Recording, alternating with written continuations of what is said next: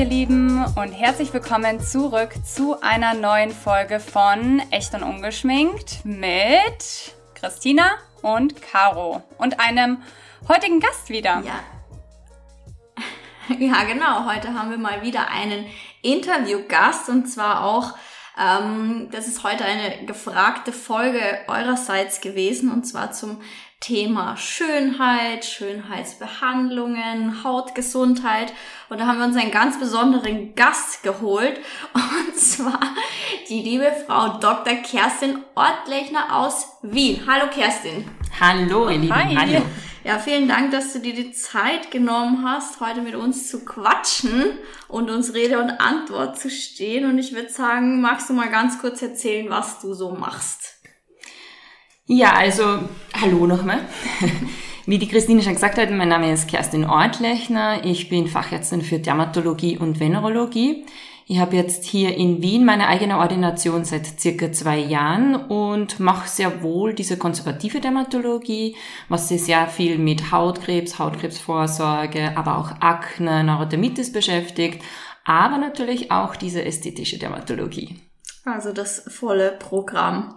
Und kurz an dieser Stelle, es ist die schönste Praxis in ganz Wien. Unbezahlt, unbezahlt. ist wirklich so. Oh, danke, danke. Ja, genau. Also ähm, ich war ja schon öfter bei dir. Das letzte Mal vor ziemlich genau einem Jahr. Ja, das erste Mal war das auch, nicht das Mhm. letzte Mal.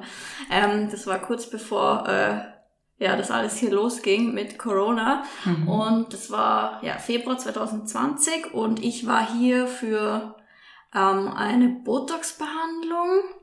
Ja, Das war's eigentlich, glaube ich, damals Ja, bei meinem ja, ersten ja. Termin. Genau. genau. Also ihr wisst ja, ich habe es ja schon mal erzählt. Ich mache seit ein paar Jahren Botox in der Stirn und seit ich letztens erzählt habe, dass ich äh, seit acht Jahren Lipfiller habe, ist es eh explodiert mit den Fragen bei mir am Account. Caro, absolutes Gegenteil, noch nie irgendwas gemacht, Noch nie ne? irgendwas gemacht. Ich bin da wirklich, ähm, aber ich finde, es ist total spannend, weil ich auch noch nie so ein Gespräch hatte und ich habe tatsächlich dann auch noch eine persönliche Frage. Ähm, ich weiß nicht, Oh. äh, ich glaube, die machen wir dann einfach mal zum Schluss. Aber es sind auch ein paar Genau. Fragen äh, von meinen Followern reingekommen und Genau. Ja. Ich würde sagen, die arbeiten wir eins nach dem anderen ab. genau. Ähm, und wir würden starten mit den Basics, mit so den Fragen. Zum Beispiel merke ich ganz oft das Thema Lipfill auf Instagram, als ich es einmal angesprochen habe. Die Leute ver- verstehen zum Beispiel den Unterschied zwischen Botox und Filler nicht, obwohl das ja zwei grundverschiedene Dinge sind. Und die schreiben dann, hast du Botox in den Lippen? Mhm. Mhm. Und das ist ja nicht dasselbe, ne? Und ich glaube, Mhm. wenn wir gleich mit der Frage mal einsteigen, so ähm, mal den Unterschied bei jetzt ästhetischen Schönheitsbehandlungen, Hyaluron und Botox. Was Mhm. ist der Unterschied? Kannst du uns das mal kurz erklären? Absolut, vor allem wie du sagst, es sind wirklich zwei komplett verschiedene Dinge. Man hört und liest immer relativ viel davon, aber auch bei mir in der Ordination sehe ich immer wieder, dass die Patienten einfach nicht wirklich unterscheiden können, was ist was. Ich versuche generell alles so knapp und informativ wie möglich zu halten. Ich könnte wahrscheinlich Wochen Ja, über diese Themen auch. Ähm, aber Botulinumtoxin, muss man ein bisschen aufpassen, vor allem als Ärztin, man muss mal schauen, der Ausdruck selber ist Botulinumtoxin, weil Botox hat sich eine Firma sichern lassen, die dürfen das Botox. Ah, wow, richtiges Learning gleich mal zum Start. Ah. Generell äh, ist, ähm, wie gesagt, der Begriff dafür Botulinumtoxin. Das ist nichts anderes als wie ein Protein. Ja, es ist sehr negativ behaftet, weil eben das Wort Toxin drinnen steckt, hat aber jetzt rein chemisch natürlich was mit dem Toxin zu tun, sonst ist es absolut ungefährlich. Gibt seit mittlerweile, Okay.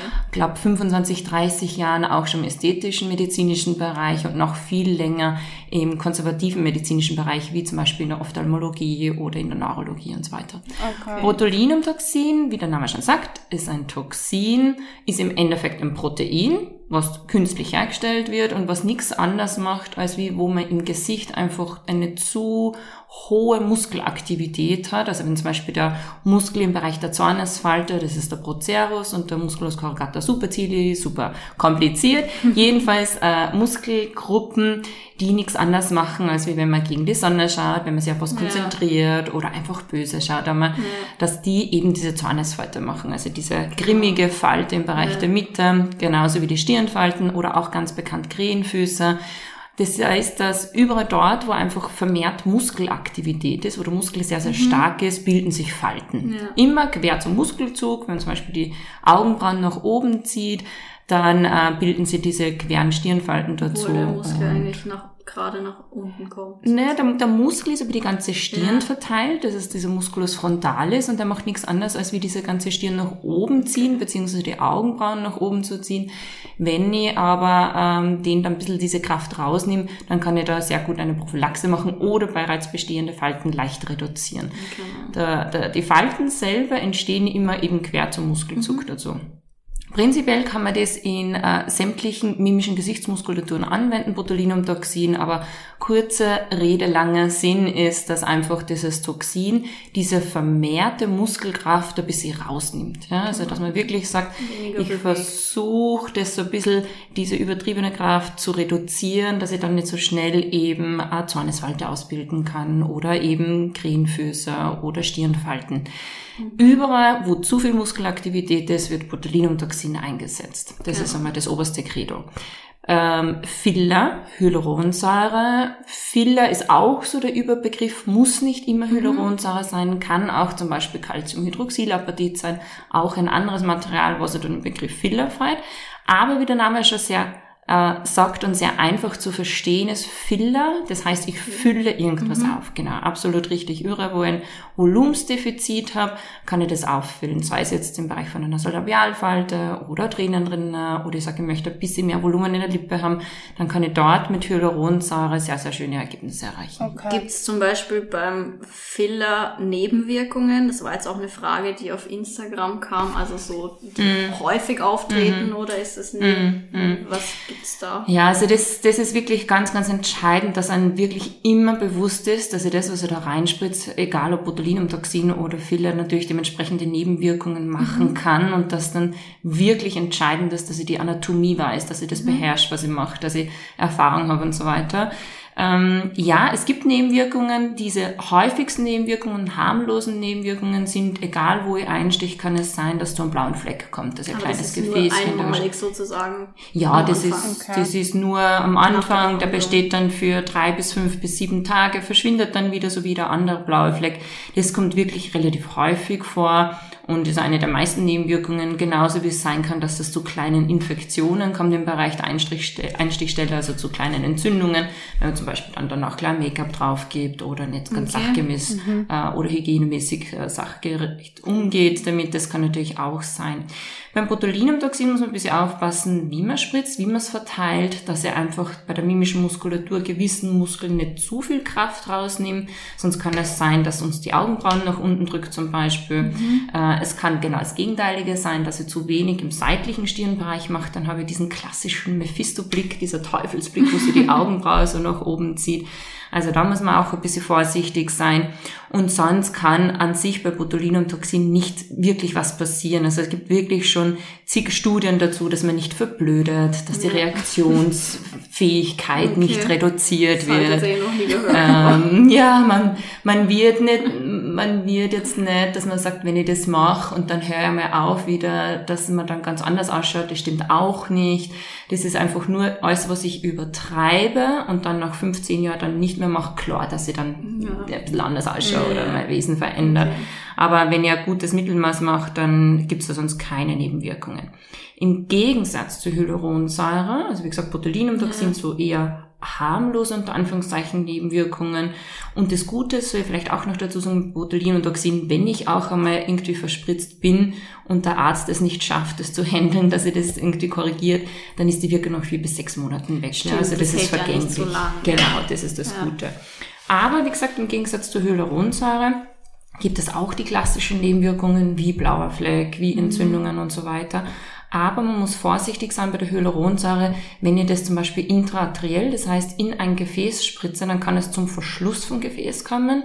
Im Ernstfall kann es dann wirklich zum Absterben von dem Gewebe, was das Gefäß versorgt, kommen. Und das sind halt wirklich dann Sachen, wo dann sie so Nekrosen ausbilden, oh. abgestorbenes Gewebe, massive, großflächige Entzündungen. Ähm, Im Ernstfall im Bereich von Nase, äh, Glabella, aber auch Tränenrinnenbereich kann es sogar zu einer einseitigen Erblindung kommen. Und das sind halt echt Sachen, ich bin da jetzt sehr ehrlich und sehr direkt, aber das ist mir ganz, ganz wichtig, dass man auch diese Message Absolut, rausgibt, ja. weil wir im, in diesem International ähm, Side Effect Board, also wo man wirklich eben diese Nebenwirkungen meldet, immer wieder sehen, dass massive Komplikationen entstehen können können, wenn das nicht wirklich sachgerecht und adäquat ja. angewendet wird. Und das wird. ist, glaube ich, gerade ein großes Problem. Ich habe das Gefühl, jeder zweite Heilpraktiker spritzt ja. auf einmal ja. verschiedenste. Dinge und ja. Das ist ja. wirklich. Und auch viele, ähm, viele, die nicht die Ausbildung haben, ja. die keine ärztliche Ausbildung haben und so weiter. Aber auch, ich mache ja selber äh, Kurse und schul selber Ärzte und so weiter. Das sind auch immer wieder Ärzte dabei, die halt einmal schnell irgendwo einen Kurs machen ja. und dann glauben ja, sie spritzen da wild drauf los und passieren die wildesten Komplikationen ich bin nicht gefeit davon ja. und genauso wie sämtliche andere Experten, dass das nicht uns genauso passiert. Ja. Im Gegenteil, wenn man extrem viel macht, wenn man einen sehr hohen Turnover hat, passieren uns genauso Nebenwirkungen, was es natürlich ja. sein kann. Aber wenn ich so halbwegs die Anatomie weiß, wenn ich weiß, was ich mache, wenn ich auch, wenn Komplikation auftritt, weiß, dieses Komplikationsmanagement mhm. zu handeln, ja, was muss ich machen, weil zum Beispiel Hyaluronsäure gibt es eine Hylase, das ist ein Enzym, was die Hyaluronsäure ja. Dann ist das ganz gut. Aber wirklich, Kabel, Kabel, Vorsicht vor, ähm, sage jetzt einmal, Anbieter, die keine Erfahrung oder wenig Erfahrung haben. Oder auch ganz schlimm sind diese Injection Pens, wo es wirklich eben diese so Lippen zum Teil aufspritzen.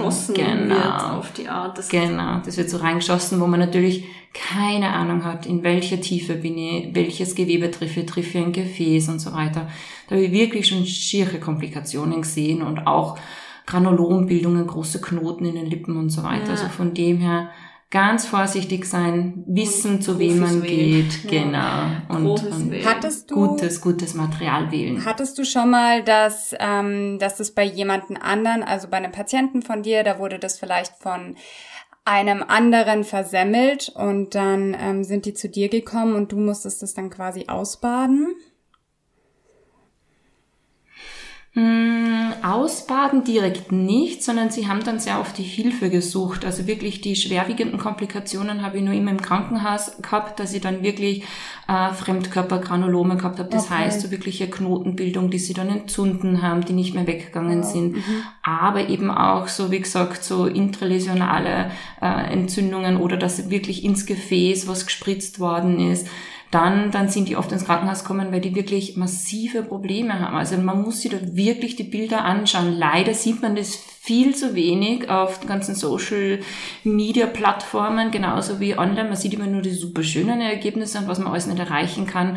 Aber im Hintergrund läuft leider sehr, sehr viel schief ja, oft. Und ja, die habe ich im Krankenhaus gehabt und auch die einen oder anderen in der Ordination, die halt dann als, als mich als Dermatologin aufgesucht haben und gesagt haben, bitte helfen Sie mir, was kann man machen? Oh und dann, ja, man versucht das, das Beste daraus zu machen, aber oft sind dann wirklich kleine Narben und Läsionen, die mhm. übrig bleiben und mhm. Das, das ist halt, halt doch ein Eingriff. Ja, das, das ist alles ein Eingriff. Ja. Das wird schon, Oder schon sehr, sehr verharmlost. Ich habe ja, herunter, ja. genau. Es ist schon so normal, man kriegt's für 80 Euro in irgendwelchen Beauty-Centern, wo ich mm. mir schon mhm. denke, okay, mm. irgendwas ist da falsch, mm. das Produkt kostet ja auch Geld. Ich meine, mhm. das ist ja alles.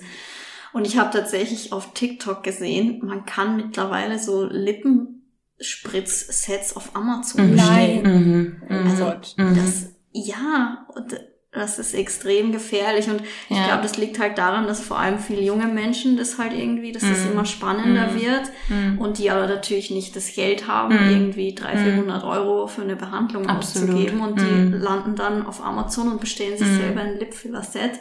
Aber hier vielleicht mal gleich eine Frage an dich, Kerstin.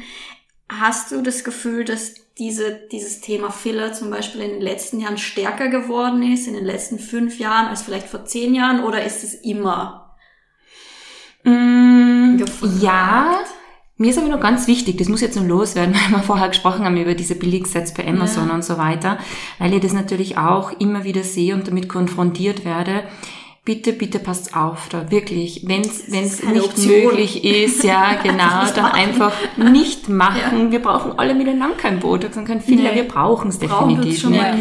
Und wenn man es wirklich lassen, machen möchte, dann bitte wirklich einen Experten auswählen, weil ich habe immer wieder Mädels, die dann wirklich mit Tränen in der Ordination sitzen und sagen, ja, jetzt habe ich mir gedacht, ich, ich spare mir ein Geld und mache es mir irgendwo um einiges billiger und sein. Platz zum Sparen. Absolut, absolut. Also da ist lieber nichts dafür ausgeben und sie irgendwas anderes gönnen oder sie wirklich dann das einmal zusammenzusparen und das wirklich gut machen zu lassen, ja, weil das kostet im Endeffekt ähm, viel, viel mehr ja. dann, ja. wenn dann... Ähm, dann ausbessern musst und ja. sonst was passiert. Vor allem auch, die, da geht es auch um die eigene Gesundheit. Wie gesagt, das ist ein Eingriff. Also ja, das ist kein Cremchen, das man sich auf die Haut schmiert. Genau. Und das, das sage ich meinen Patienten auch immer. Ja, man kann natürlich diverse Materialien sich selber schon bestellen können und über Selbstanleitung oder Kosmetikerin oder so weiter sie das applizieren zu lassen.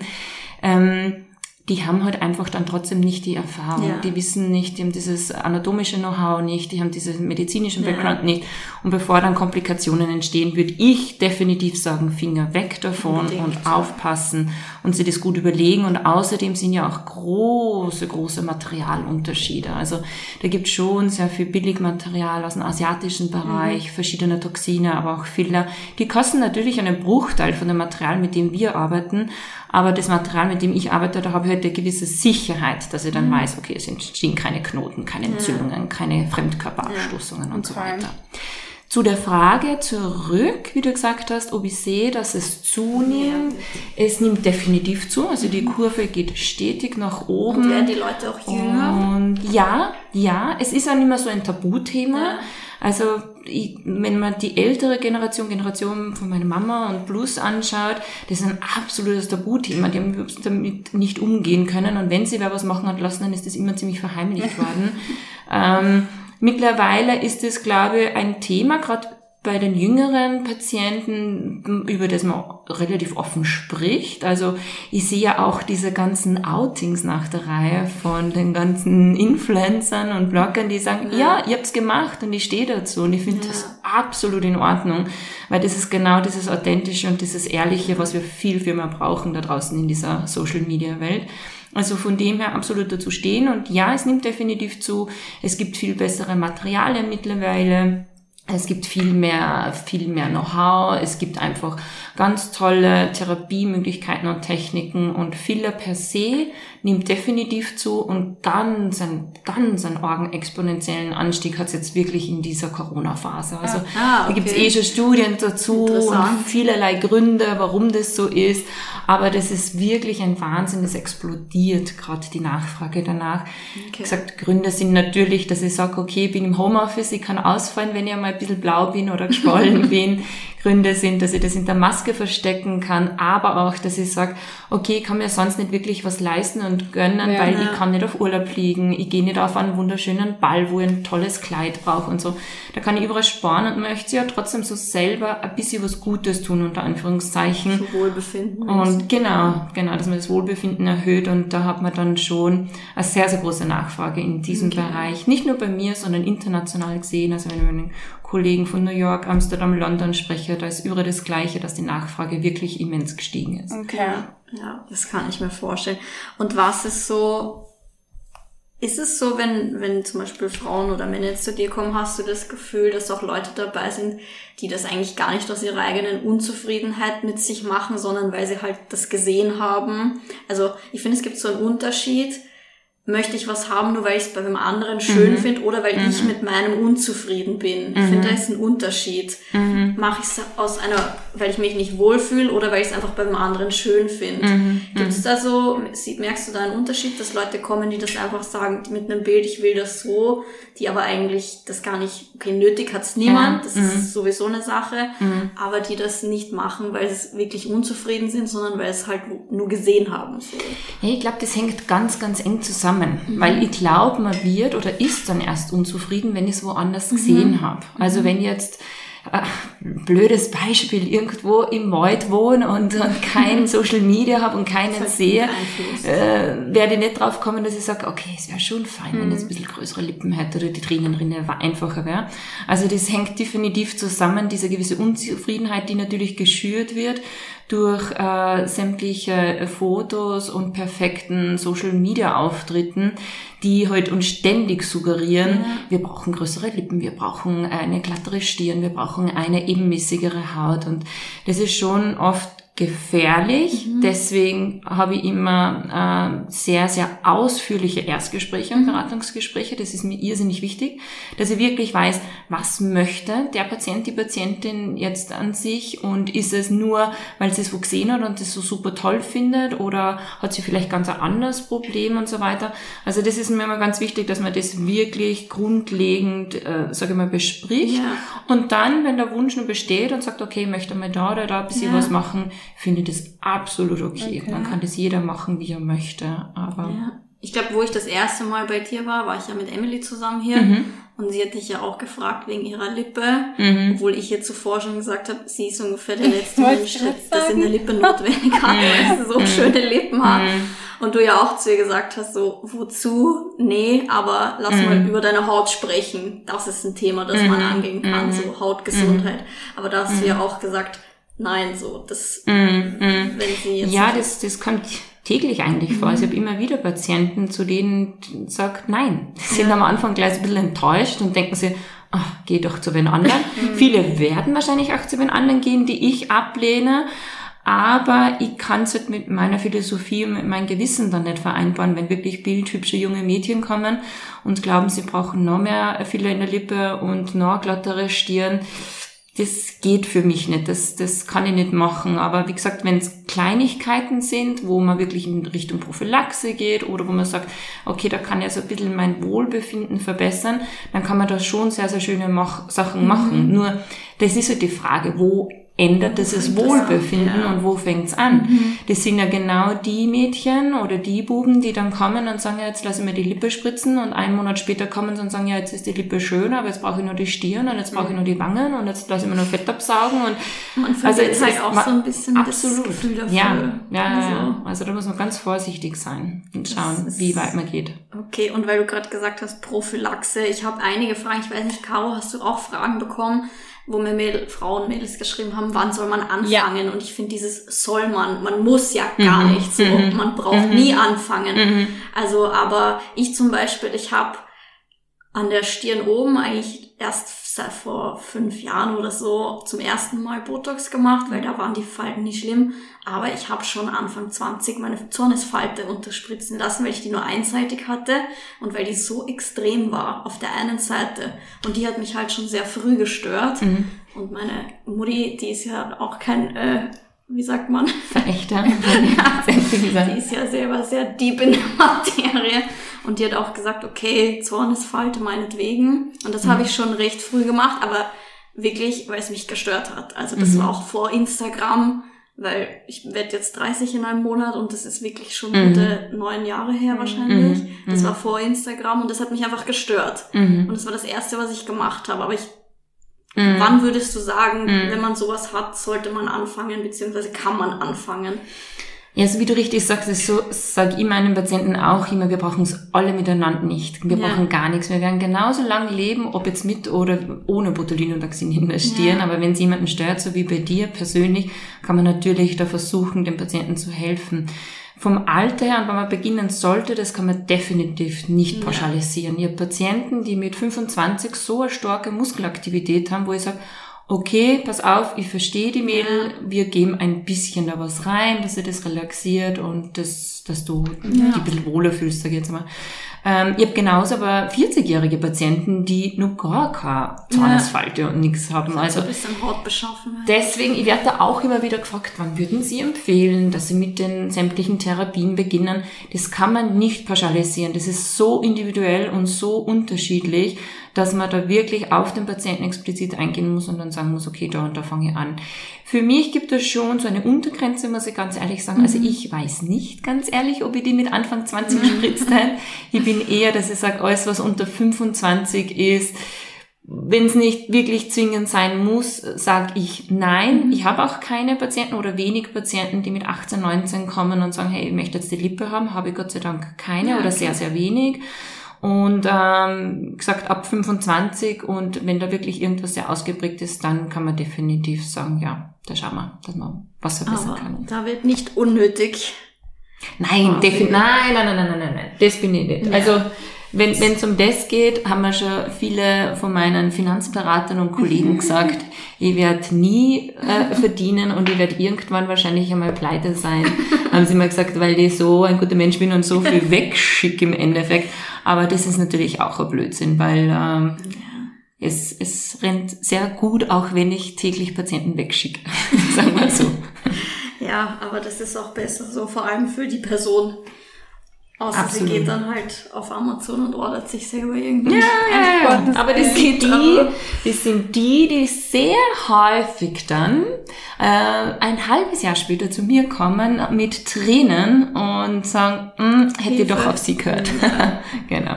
Ich finde es ganz schwierig. Ich habe ja früher, ich habe nie auf Instagram über das Thema gesprochen, nicht weil es mir unangenehm ist, sondern weil ich niemanden animieren wollte einfach. Genau. Das war so der Hauptgrund. Ich habe im Podcast schon früher darüber erzählt, aber auf Instagram so richtig eigentlich erst vor vielleicht einem halben Jahr das erste mhm. Mal. Mhm. Wie gesagt, das hat nicht den Grund, dass ich mich dafür schäme. Jeder, der mir geschrieben hat, hast du deine Lippe gemacht, hast du das gemacht, habe ich gesagt, ja. Und mhm. da war ich, mhm. wenn jemand gefragt hat, aber ich mhm. habe mir nicht hingesetzt und gesagt, hier, das habe ich machen lassen. Mhm. Mhm. Aber es ist so ein bisschen schwierig. Ich habe kürzlich das mal öffentlich erzählt, weil ich es eben so schlimm finde, was da verbreitet wird, was mhm. für Ergebnisse mhm. zum Teil. Und mhm. ich wollte halt irgendwie gleichzeitig eigentlich das nicht antreiben, aber gleichzeitig auch sagen, stopp mal, ihr müsst mhm. aufpassen. Ihr dürft nicht wohin gehen, wo es 80 Euro kostet. Es stimmt irgendwas nicht. Ihr müsst zu einem Arzt gehen. Es gibt auch schön gemachte Lippen, die nicht nach Schlauchboot und verknorpelt und verbeult mhm. aussehen. Mhm. Und es ist, finde ich, so ein schmaler Grad, weil eigentlich, mhm. ich will auch keinen animieren, aber auf dieses auf die Frage, die ich bekommen habe, mal in so einem Q&A und wo ich es öffentlich beantwortet habe, habe ich halt unnormal viele Nachrichten bekommen mit, was, ich hätte das bei dir nicht gedacht und es sieht eigentlich noch voll mhm. natürlich mhm. aus und wo warst du? Also man merkt, die mhm. Nachfrage ist irgendwie mhm. da, mhm. aber man will natürlich gleichzeitig mhm. keinen so, weiß ich nicht, dahin treiben. Das ist ganz schwierig, weil eben, wie du sagst, junge Leute dann schon ja, das Problem ist, dass ähm, diese ganze ästhetische Medizin und Dermatologie und, und auch plastische Chirurgie leider immer so negativ nur behaftet ja. ist, weil eben man nur diese Negativbeispiele sieht. Ja. Ich sage immer, oder das hat mir mein Mentor halt, einmal ja. gelernt, sobald man sieht, dass jemand ja. was gemacht hat, ist nicht gut gemacht. Und das ist ja das. Ich kann nicht rausgehen und sagen, hey, das sind meine Patienten, wo vielleicht einer sagt, boah, das schaust so frisch und erholt ja. aus oder ma, du strahlst ein Ganze oder so. Das sind die Komplimente, was am schönsten sind, weil da merkt man nicht, dass der oder die was gemacht hat, sondern die schauen einfach nur viel frischer und, und strahlender ja, aus im Endeffekt. Sobald man merkt, hey, wow, die hat aber ziemlich große Lippen oder diese Wangenknochen sind nicht normal und so, ist nicht gut gemacht. Ja. Und das ist das, was man sieht. Und deswegen ja. hat es eben, wie gesagt, so negativ behaftet. Und, und, und wenn man dann sie dazu outet, dass man dann konfrontiert wird mit wegen, ah, warum machst du Gutes? Und, und, und ja. ich meine, meine eigene Mama.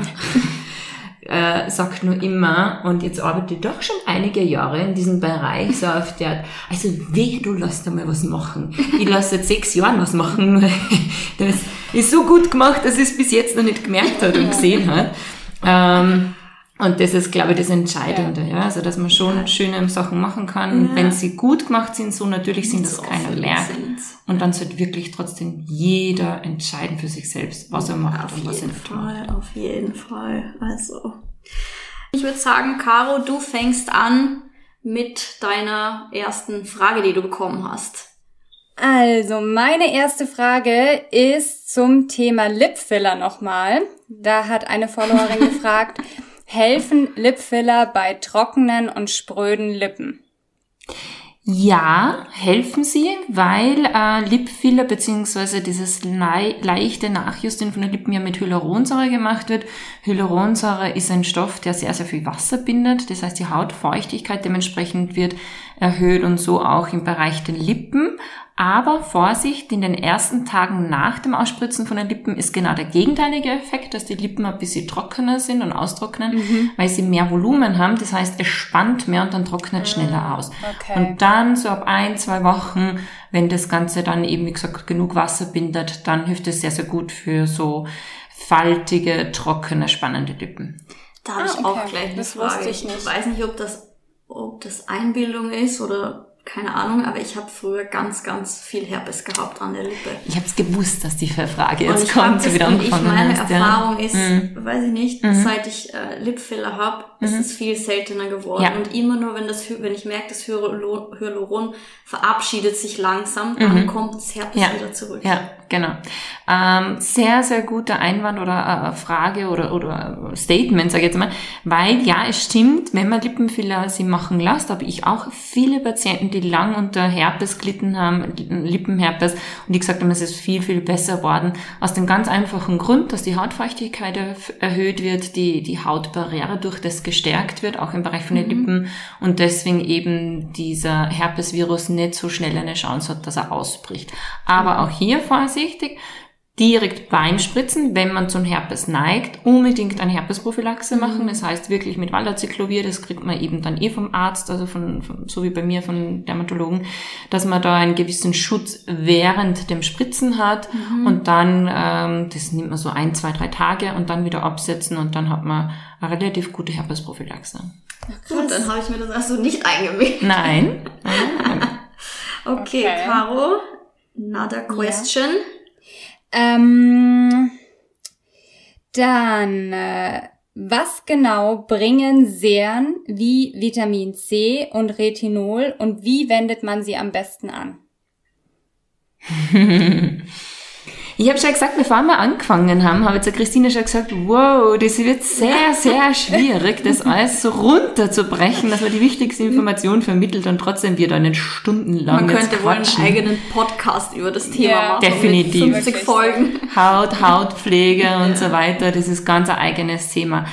Ganz kurz zusammengefasst, Vitamin C und Retinol. Vitamin C fällt unter dem äh, Formenkreis von Antioxidantien. Das heißt, es sind so mehr oder minder ein gewisser Schutz für die Haut. Das sind Serien, die man unbedingt in der Früh auftragen sollte, dass man eben vor sämtlichen exogenen und endogenen Einflüssen wie UV-Licht, Blaulicht, Stress, Nikotinabusses mhm. und so weiter, sie die Haut schützen kann. Deswegen in der Früh unbedingt Vitamin C auftragen vom Prinzip. Ist das kurz Zwischenfrage für jeden Hauttyp geeignet? Ja. Okay. Vitamin C verträgt wirklich jeder. Ganz entscheidend ist natürlich, also Vitamin C per se ja. Mhm. Entscheidend ist, welche Konzentration, mhm. in welcher Formulatur mhm. das Ganze drinnen steckt und so weiter. Also da muss man aufpassen, welches Produkt. Aber prinzipiell immer Reinigung, dann die Seren wie äh, Antioxidantien oder Hyaluronsäure und dann der Moisturizer nur drüber. Und das ist das immer in der Früh anzuwenden. Und Retinol ist Vitamin A. Das heißt, das kann ich am Abend sehr gut anwenden und bitte nur am Abend, weil es doch die Haut ein bisschen lichtempfindlicher macht. Und das macht nichts anderes, als wie, dass sie diese Zellen, die sie normalerweise alle 28 Tage erneuern, also unsere Hautzellen erneuern mhm. sie alle 28 Tage, mhm. das machen sie aber nur bis zum 25. Lebensjahr und dann werden sie so ein bisschen träger, das heißt, man kriegt größere Poren, genau, dann geht's bergab. Oh mein Gott. Ich bin schon im Tal gelandet, wenn es um das geht, zu bergab geht. Ähm, wie gesagt, dass sie die Zellen ähm, nicht mehr so gut erneuern mhm. und dann kriegt man eben Pigmentverschiebungen, die okay. Haut wird schuppig, man kriegt größere Poren und so weiter. Und da brauche ich von außen so einen gewissen äh, Initiator oder so einen Kick, dass ich sage, hey, ihr Zellen, bildet euch wieder neu und frisch, weil ich möchte diese rosigen, gesunden, frischen Zellen haben und nicht dieses abgestorbene oben. Und da ist Retinol, das Vitamin A, eine Art Wunderwaffe, weil es diesen Zellturnover dementsprechend gut anregt, die Kollagenproduktion erhöht und eben dann zu diese ganzen Benefits wie ebenmäßigeres Hautbild, also weniger Poren kann und so weiter. Poren verfeinern ja, Aber ich hatte nämlich auch die Frage, ob das überhaupt geht so. Nein, gute Frage, sehr ja. gute Frage. Poren an sich haben eine genetisch gegebene Größe. Okay. Ja, also wenn ich zu größeren Poren neigt, dann werde ich immer größere Poren haben und kann keine Mini-Mini-Poren haben. Mhm. Genauso gegenteilig. Okay.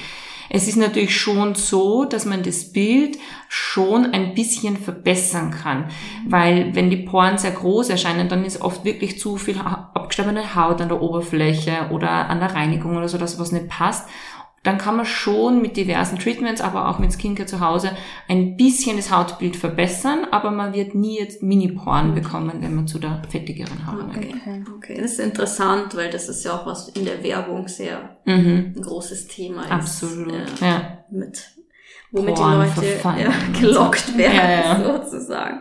Ähm, vielleicht ich mal kurz zwischendrin eine Frage, und zwar Thema Rosenquarzroller, Gua Scharsteine.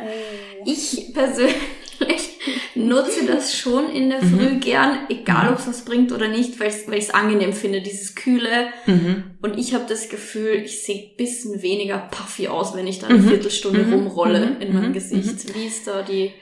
Also diese ganzen äh, Steine und Rosenquarzroller und Co. bringen definitiv was, ganz, ganz sicher. Das heißt, wie du richtig sagst, diese Puffiness, weil ich diese Lymphfluss, den Abtransport dementsprechend anrege. Also dass ich wirklich das gerade unter die Unterlider oder eben Ja. dieses Aufdunsene, dass ich das, wenn ich das so ausroll, dementsprechend den Lymphabfluss aktiviere und dann eben das so ein bisschen mildern kann. Es ist auch sehr, sehr gut, wie du sagst, durch dieses Kalte, die Gefäße ziehen sie zusammen, dann wird auch diese Puffiness reduziert. Genauso, dass man sagt, durch diese Massage, sei es jetzt durch Roller oder die Gouache-Steine und so weiter, dass dann wirklich zu einer Massage kommt und durch die Massage zu einer vermehrten Durchblutung. Was bringt uns eine vermehrte Durchblutung? Genau diese Benefits, dass ich eben rosiger ausschaue, frischer ausschaue, strahlender ausschaue, also müde und fahl und eingefallen. Also das sind alles absolut positive Vorteile. Wenn man es anwenden möchte, kann man es anwenden. Was natürlich nichts bringt oder für was nichts bringt, ist, dass ich dadurch jetzt die Falten reduziere. Ja, also wenn dann steht, wenn ich jetzt jeden Tag mit Rosenquarzrolle das mache, dann habe ich weniger Falten. Die stimmt natürlich nicht. Ja, Das ist ein ganz anderer Ansatz. Da gibt es auch keine wissenschaftliche Daten dazu, dass das irgendeinen Benefit hatte. Aber für alles andere sehr gut. Okay. Gut. Ich habe auch mal diese Mikro-Needling-Dinger gesehen, ähm, die man auch das selber kaufen kann, um Gottes Willen. Mhm. Ähm, die man dann auch so übers Gesicht rollt, die dann ganz so kleine Stacheln haben, was man dann quasi selber Mhm. macht. Ich glaube, das ist für Aknenarben oder sowas. Ähm, Mhm. Finde ich auch ganz, ganz schlimm. Also, wo ich mir denke, damit kann man sich dann noch zusätzlich äh, Verletzungen zuführen oder nochmal mehr Narben machen. Also, Ja, wie, wie du richtig sagst, also man muss da auch wieder ganz genau aufpassen, was mache ich, wie mache ich es, welche Tiefe Ja. gehe und so weiter. Also Microneedling per se durch diese gezielten glatten Nadelstiche ist eine super Therapieoption, weil es dadurch eben zur Kollagenaktivierung kommt, dass man äh, Aknenarben oder diverse faciale Narben ein bisschen verbessert und reduziert sehr, sehr gut. Wenn ich natürlich jetzt unsachgemäß damit zu Hause hantiere und einfach da drüber roll und dann vielleicht den nur kurz ein bisschen abwasch und wo liegen lasse und dann sammeln sie sämtliche Bakterien und Pilze drin an oder äh, dass ich zu tief gehe oder äh, das verwende und dann zwei Tage später in die Sonne rausgehe, das sind halt alles Sachen, wo ich viel Ja. Schaden anrichten kann, wenn ich es unsachgemäß verwende, als wie einen, einen, einen positiven Effekt davon habe oder rausgewinne. Deswegen auch diesbezüglich vorher unbedingt absprechen mit dem Arzt, was kann ich machen und mit Ja. welchen Tools soll ich das am besten machen. Das kann man ja auch wunderbar professionell machen lassen. Ja. regelmäßig. Ja, ja. Das ist ja nichts, was Da- man unbedingt zu Hause anwendet. Der riesengroße Unterschied ist ja, dass für diese ganzen Home-Use-Devices, wie man die anwendet, oder eben die Kosmetikerinnen anwenden, die dürfen bis zu einer Eindringtiefe von 0,5 Millimeter in die Haut vorgehen, was okay ist, was nett ist, aber im Endeffekt jetzt nicht so viel bringt unterm Ja. Strich. Erst zu einer richtigen Kollagenaktivierung fängt ein medizinisches Microneedling an und das startet bei 1 Millimeter. Und da haben diese Geräte und diese Tools sowieso nie, äh, reichen nie aus, dass man das machen kann. Und wenn, wenn sie es anbieten, ich weiß, auf Amazon und Co. gibt's alles, dann ist das natürlich was, wo ich sage, okay, da kann ich dann wirklich definitiv mehr Schaden anrichten, Narben, Pigmentverschiebungen, Pigmentflecken erzeugen, wenn ich das nicht sachgemäß anwende. ja. Okay. Also Finger weg davon, lieber den Mhm. Profi aufsuchen für solche Behandlungen, die Genau. auch unter die Haut gehen, sozusagen. Ja. So. Ähm, nächste Frage. So viele Fragen. So viele. Ich meine, Keinen wieder- Überblick, was Es behandelt. wiederholt sich viel und wir haben tatsächlich auch schon einiges abgearbeitet. Ähm, aber das sind schon noch. Ich habe zum Beispiel hier Fragen. Das ist sehr allgemein, das hatten wir vorher schon besprochen. Was tun gegen Akne, unreine Ja. Haut? Da würde ich sagen, es ist ein sehr großes Thema und. Ferndiagnosen sind auch sehr gefährlich. Aber hast du vielleicht so eine generelle, allgemeine Hautroutine, womit schon mal keiner was falsch machen kann? Also wie wichtig ist, immer gründlich abzuschminken? Muss man Produkt nutzen? Kann man nur mit Wasser und einem Waschlappen abschminken? Was sind so die Basics? Die Hautpflege-Basics? Also das ist tatsächlich äh, nicht zu beantworten, muss ich ganz ehrlich sagen, weil Mhm. jeder Mensch so unterschiedlichen Hautstatus hat und so unterschiedliche Bedürfnisse, Ja. Ursachen, Alter, Genetik, Geschlecht. Also da spielen so viele Faktoren eine gewisse Rolle. Das äh, spielt uns Dermatologen natürlich in die Karte, weil dann kommen die halt zu uns und versuchen, die dementsprechend zu beraten. Ähm, so wirklich diese Grundbasics, wie du sagst, oder diese Oma-Tipps, die man immer hört, sind schon so Sachen, wie dass man wirklich die Haut gründlich reinigen sollte, sowohl in der Früh als auch am Abend. Ja, zweimal reinigen, weil auch in der Nacht immer wieder noch Fett und Schmutz und Talg aus den Poren rauskommt, was in der Früh gründlich gereinigt gehört, beziehungsweise wenn man im Kopfpolster liegt und man sich nicht jeden Tag am Abend die Haare wascht, dann die restlichen Rückstände von den Haaren sich ins Gesicht schmieren, weil zuerst dort die Haarklingen sind, wo man sie dann mit ins Ja. Gesicht wieder reinlegt und so.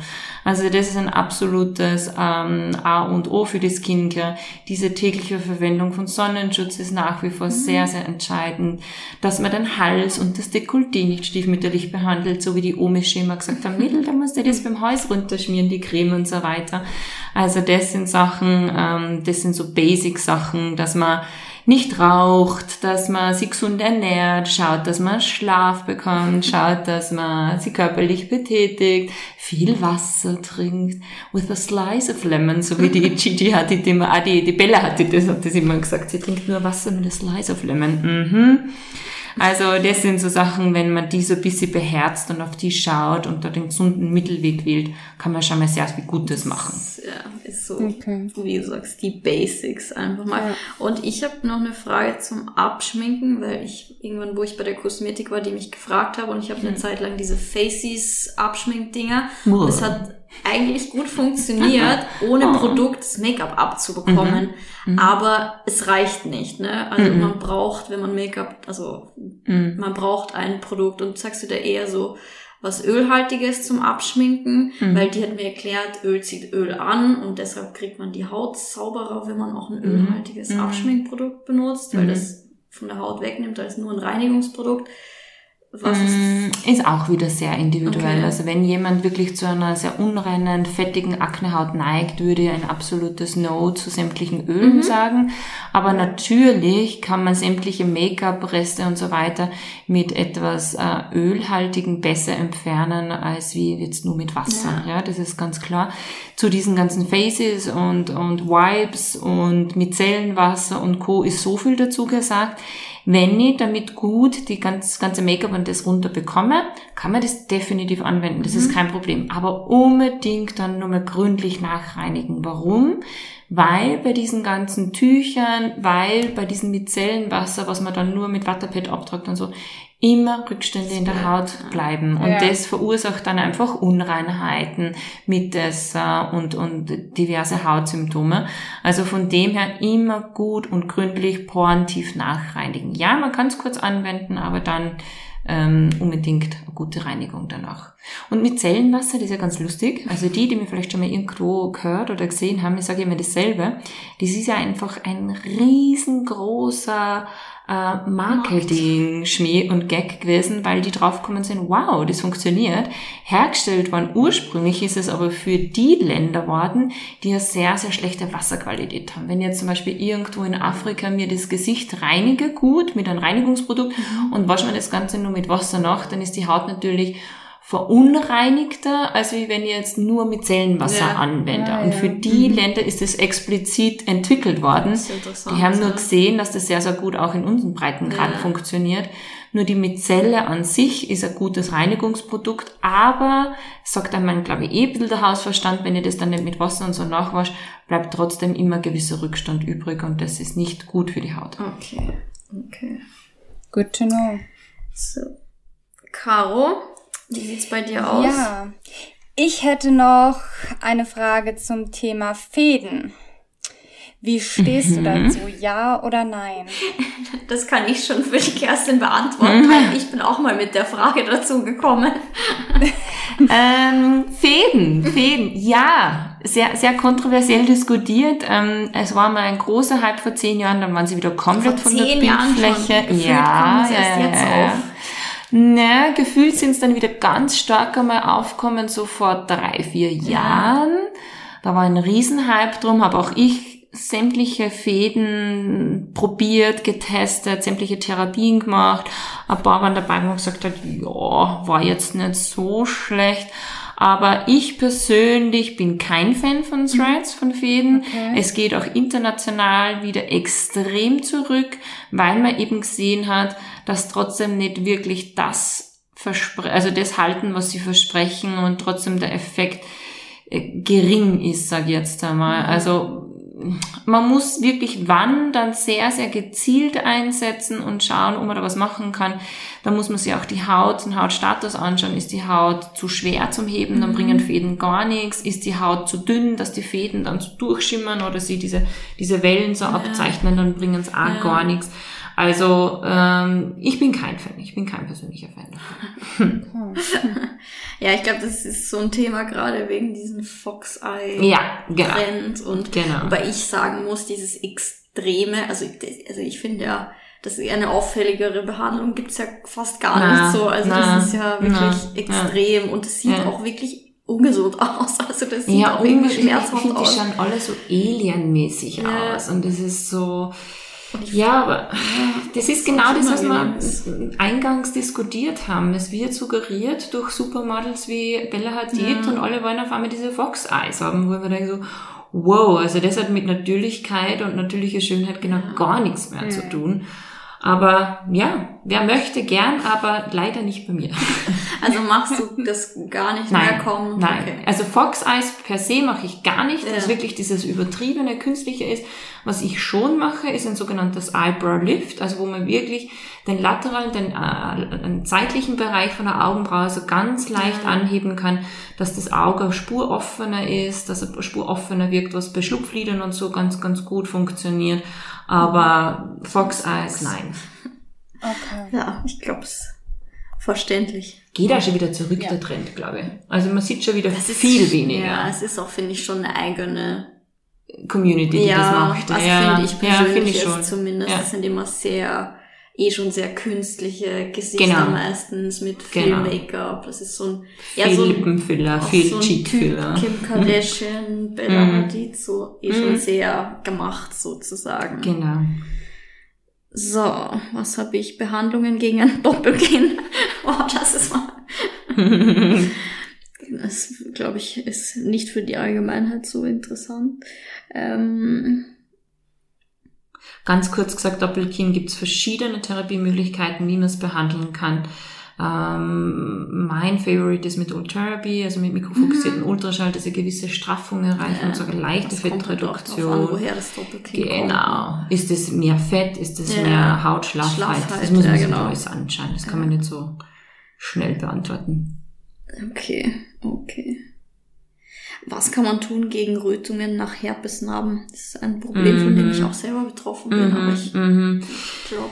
Ach, ja, ganz, ganz äh, ein, ein, ein diffiziles Thema, weil man eigentlich fast ein bisschen machtlos ist ja. dagegen. Das sind die sogenannten postinflammatorischen Rötungen, also nach einer Entzündung, ja. dass dann lang diese Rötung bestehen bleibt. Das ist wurscht, ob das eine Akne ist, ein Pickel war, ein mhm. Herpesfleck war dort in dem Bereich, wo diese Läsion war, wo diese Entzündung war, sind einfach die Zellen auf Hochtouren gelaufen und die hinterlassen so Rötung, die oft wochenlang bestehen. Mhm irrsinnig schwierig zu therapieren.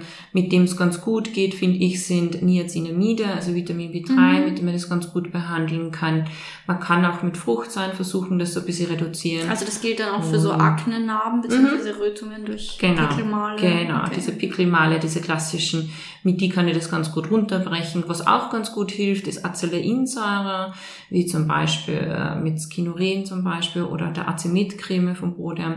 Das sind so Produkte, mit denen man da ganz gut so ein bisschen ähm, das beschleunigen kann, mhm. aber es besteht trotzdem leider oft wochenlang.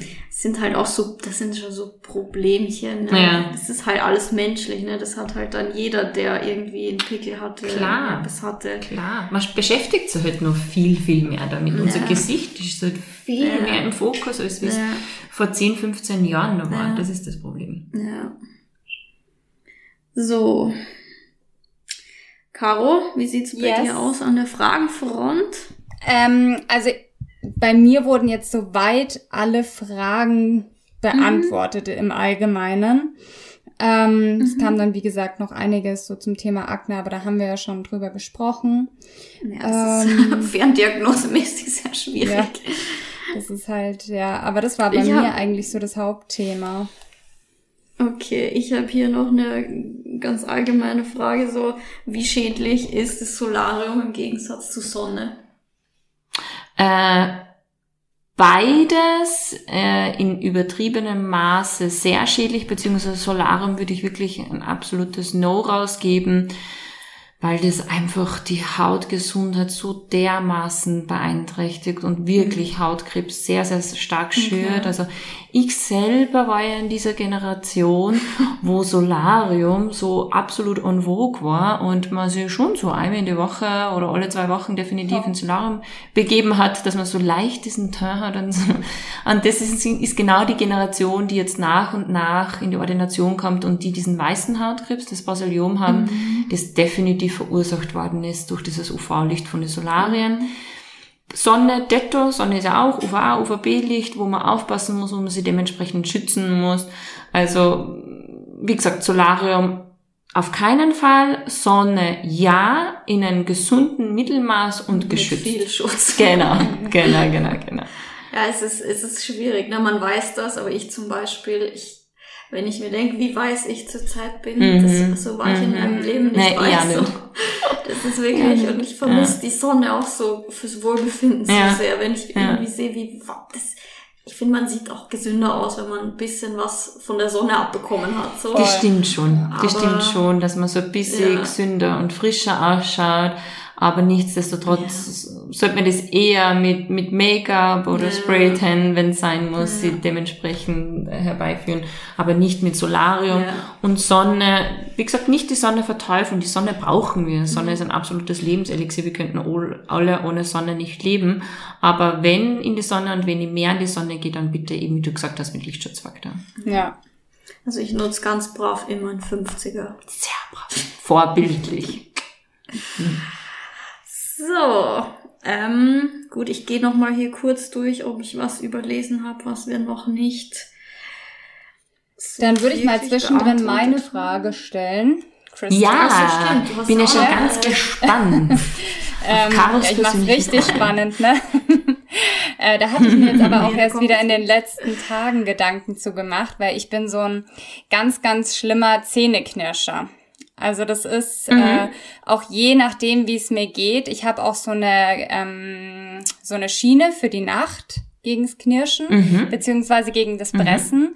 Und äh, wenn bei mir viel los ist oder das mal stressiger ist, dann ist es wirklich so, dass ich am nächsten Tag komplett gerädert bin, trotz dieser Schiene, dass ich richtige Zahnschmerzen habe und auch merke, dass es halt so in die Nackenregion geht. Ähm, und da gibt's ja auch die Möglichkeit, das mit Botox zu behandeln, wenn ich das jetzt richtig gelesen habe. Da wollte ich mal nach deiner Meinung Ja. fragen. Eine super Therapiemöglichkeit. Leider noch nicht so bekannt oder nur sehr, sehr stiefmütterlich behandelt, aber wirklich eine ganz, ganz tolle Methode, wo Botulinumtoxin wirklich in, als medizinische Indikation eingesetzt wird. Das heißt nicht anders als wie, dass ich diesen Kaumuskel, den sogenannten Musculus masseter, der befindet sich da im Bereich vom Kieferwinkel, dass sie dem, wenn der extrem stark ausgeprägt ist und dadurch eben Szeneknirschen verursacht wird, dass sie dem so ein bisschen die Kraft rausnehmen und sagen, hey, pass auf, bisschen weniger und weniger meine Zähne zusammenbeißen und knirschen. Ganz, eine ganz eine tolle Therapiemöglichkeit, wo ich wirklich sehr, sehr viele glückliche Patienten und Patientinnen habe, bei denen wir eine Masseter Botulinumtoxin-Therapiebehandlung machen und ähm, die einfach wirklich viel weniger Kopfweh haben, viel weniger Zähneknirschen haben, viel okay. weniger Deformationen im Bereich von den Zähnen haben, weil einfach Zähneknirschen nachlässt. Tolle Okay. Möglichkeit und äh, relativ schnell gemacht. Ah, okay. Aber das ist dann so ein einmaliges, einmalige Sitzung, oder? Nein, nein, leider nicht, weil Botulinumtoxin ja einfach äh, das, dieser Effekt, diese Blockierung sie immer wieder abbaut. Das heißt, das müssen wir schon alle sechs Monate, alle halbes Jahr müssen wir das wiederholen dann. Ah, okay. Das Okay, bleibt, okay. bleibt ja nicht. Mm -mm, Das wird mm -mm. abgebaut Na, sozusagen. Sämtliche Ja. Produkte im Bereich der ästhetischen Medizin müssen abbaubar sein. Also wie es früher Silikone oder dergleichen gegeben hat, das gibt's Gott sei Dank nicht mehr. Ähm, einfach wie gesagt, Botulinumtoxin, Filler und Co. baut sich ab. Okay. Okay. Okay.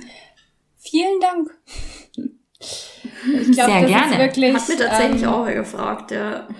Ja, das ist echt, weil auf der anderen Seite, ich denk mir halt, okay, wenn es halt jeden Nacht, jede Nacht bei mir ist und trotz Schiene, wenn ich Mhm. dann mit Zahnschmerzen aufmache, das ist halt auch für die Zähne über Jahre hinweg Mhm. halt auch nicht gesund. Ähm, Na, Und da muss gar man nicht. das halt einfach gar nicht, gar nicht. Ja. Ja. Und dieser Kaumuskel hängt ja schon sehr enger damit zusammen, wie viel Stress habe, wie, wie schlafe ich und so weiter. Und nachdem wir, traue ich mir zu sagen, alle unter einem gewissen Grundstress gerade leiden aufgrund dieser ganzen Gesamtsituation, spannt man dann natürlich viel mehr nur die Gesichtsmuskeln an und im Zuge von dem auch diesen Kaumuskel, den Masseter. Und deswegen, also ich liebe die Therapie, weil sie sehr also absolut unauffällig ist und äh, relativ schnell gemacht ist und die Patienten wirklich eine richtig große Erleichterung erfahren dürfen wow. durch das. Das klingt sehr gut. Na, Caro, du kommst eh bald nach Wien zu uns. Ja. Sehr gerne. Okay, ich habe noch ein paar Mal die Frage bekommen, vielleicht als letzte Frage zum Abschluss. Wir quatschen eh schon fast eine Stunde, das reicht jetzt dann. Ähm, aber wir könnten, glaube ich, wahrscheinlich noch vier quatschen. Letzte Frage, die ich ein paar Mal bekommen habe. Woran, die Leute haben so ein bisschen die Angst davor, dass sie an einen falschen Arzt geraten. Woran würdest du sagen, kann man festmachen, das ist jemand, dem man vertrauen kann? Sehr, sehr ähm, interessante Frage, weil das ist ähnlich zu betrachten wie zum Beispiel jetzt bei Booking.com, wenn man sagt, ich fliege wohin und schau mal die ganzen Bewertungen auf diesen Plattformen an von Hotels und so weiter. Also von diesen Plattformen muss ich ganz ehrlich sagen, halte ich gar nichts davon. Ich habe selber schon Erfahrungen damit gemacht. Ich habe große Firmenbosse bei mir herinnen sitzen gehabt, weil ich mir, weil ich mich gewagt habe, den Mund aufzumachen und sagen, das hat für mich nichts mit Ethik und nichts mit Medizin zu tun, dass wenn ich ihnen dementsprechend monatlich einen gewissen Betrag überweise, dass ich dann in ihrer Plattform ganz nach oben gerankt werde. Und Ah, von dem her, ähm, aufpassen, ja, da gibt's ganz, ganz tolle Sendungen und Beiträge schon dazu, wo man dann auch wirklich die Ärzte, die sie dann da unter Anführungszeichen eingekauft haben oder sich diese Bewertungen gekauft haben, dass die dann, dann gar nicht so ein Interview bereit waren und so. Also wie gesagt, ich habe dann wirklich die Chefs bei mir schon herinnen sitzen gehabt, die dann mit, nach einer Stunde die Ordination wutentbrannt verlassen haben, sie gesehen haben, sie kommen bei mir einfach nicht an, weil ich sage, wenn sie das machen bei Hotels oder Restaurants, dann ist das ja für mich noch irgendwie, machen sie es. Aber in der Medizin hat das definitiv Ja. nichts verloren, es hat nichts mit Ethik zu tun. Von dem her bitte da eher diese Plattformen, diese Bewertungsplattformen nicht beachten. Ganz entscheidend ist, dass man sich wirklich auf der Homepage anschaut, was hat der Arzt für eine Ausbildung? Hat er eine Facharztausbildung oder hat er sie nur schnell in einem Nebenbei-Kurs das beibracht? Wie lange Erfahrung hat er? Trotzdem, das Beste ist. Noch immer, muss ich ganz ehrlich sagen, die Mundpropaganda per se, weil wenn ein, eine Freundin oder ein Verwandter glücklich ist und man sieht, das funktioniert gut, dann ist das die aller, allerbeste äh, Bewertung. Und ähm, ganz entscheidend, wie gesagt, dass man wirklich schaut, welche Ausbildung, wo hat er die Ausbildung gemacht? Und, und ja, ich glaube, das sind so die wichtigsten Sachen, weil sonst als Außenstehender kann man immer sehr schwer beurteilen, ob der Arzt Ja. oder die Ärztin gut ist, aber Finger weg von Bewertungsplattformen. Also ich kenne einen, ich nenne keinen Namen, ich nenne keine Fachrichtung, der in Deutschland ein Berufsverbot erhalten hat und jetzt in Österreich ordiniert und äh, in diesen Bewertungsplattformen zu den Top 5 Ärzten gehört. Und da denke ich mir, wow, das ist echt fahrlässig, dass er in einem anderen Land gar nicht mehr ordinieren darf, weil er so viel Blödsinn gemacht hat und da ist er Das bei den ist Top echt krass, 5. ja. Ja, es ist immer so, weil mir schreiben auch viele Frauen ja, kennst du wen in Hamburg? Kennst Mhm. du wen da? Und das ist natürlich schwierig. Die Leute wollen eine persönliche Empfehlung haben, weil sie einem halt vertrauen, aber kann ich nicht geben. So, Ja, ich kann, Ja. Und das ist immer so, dann Ja. sagen die, ja, okay, aber wo soll ich aufpassen? Ja. Was hältst du von? Dann fragen sie mich zu, zu Beauty-Centern, Mhm, was weiß mhm, ich, was das alles gibt. Da gibt's ja auch so große Ketten mittlerweile. Und ich kann halt auch nichts dazu sagen. Mhm, Ja, Und die sagen, ja. aber wie, wie weiß ich das dann? Aber gut, wir wissen schon mal, Bewertungsplattformen sind Nein. so semi-ehrlich. Genau, oder eben, wie gesagt, auch was, was ganz gut ist, wenn man jemanden hat im Bekannten- oder Freundeskreis, einen Arzt fragen, weil Ah, der Arzt okay. Mhm. selber das auch sehr, sehr gut einschätzen kann, wie ein anderer Arzt ist, wenn er den halbwegs kennt oder Okay. sich das einmal durchliest. Und ja, vielleicht auch schauen, ob der Arzt vielleicht selber Lehre betreibt. Das ist auch ganz wichtig. Macht er Lehre, macht er Wissenschaft, schult er andere Ärzte. Dann sind das alles schon so Proofs, wo ich sage, eine Pharmafirma würde nie das mit einem Arzt machen, der dann dementsprechend ähm, ausgebildet ist. Expertise haben. Okay. Gut. Super, vielen Dank. Ähm, Wir sind jetzt Vielen, genau bei einer Stunde. Ich Dank. denke, das passt gut. Sehr gerne. Wie gesagt, wir könnten wahrscheinlich wochenlang Ja. über sämtliche Themen sprechen. Eventuell müssen wir das irgendwann wiederholen. Ja. Aber ich glaube, das war sehr informativ und auch ich habe vieles gelernt. Man lernt nie aus. Ja, war mega spannend und vielen Dank für deine Zeit. Ja, sehr gerne. Und ich würde sagen, wir hören uns in zwei Wochen. Und bis dahin habt es fein. Alles Liebe, gesund bleiben. Das war der Podcast Echt und Ungeschminkt mit Christina und Caro.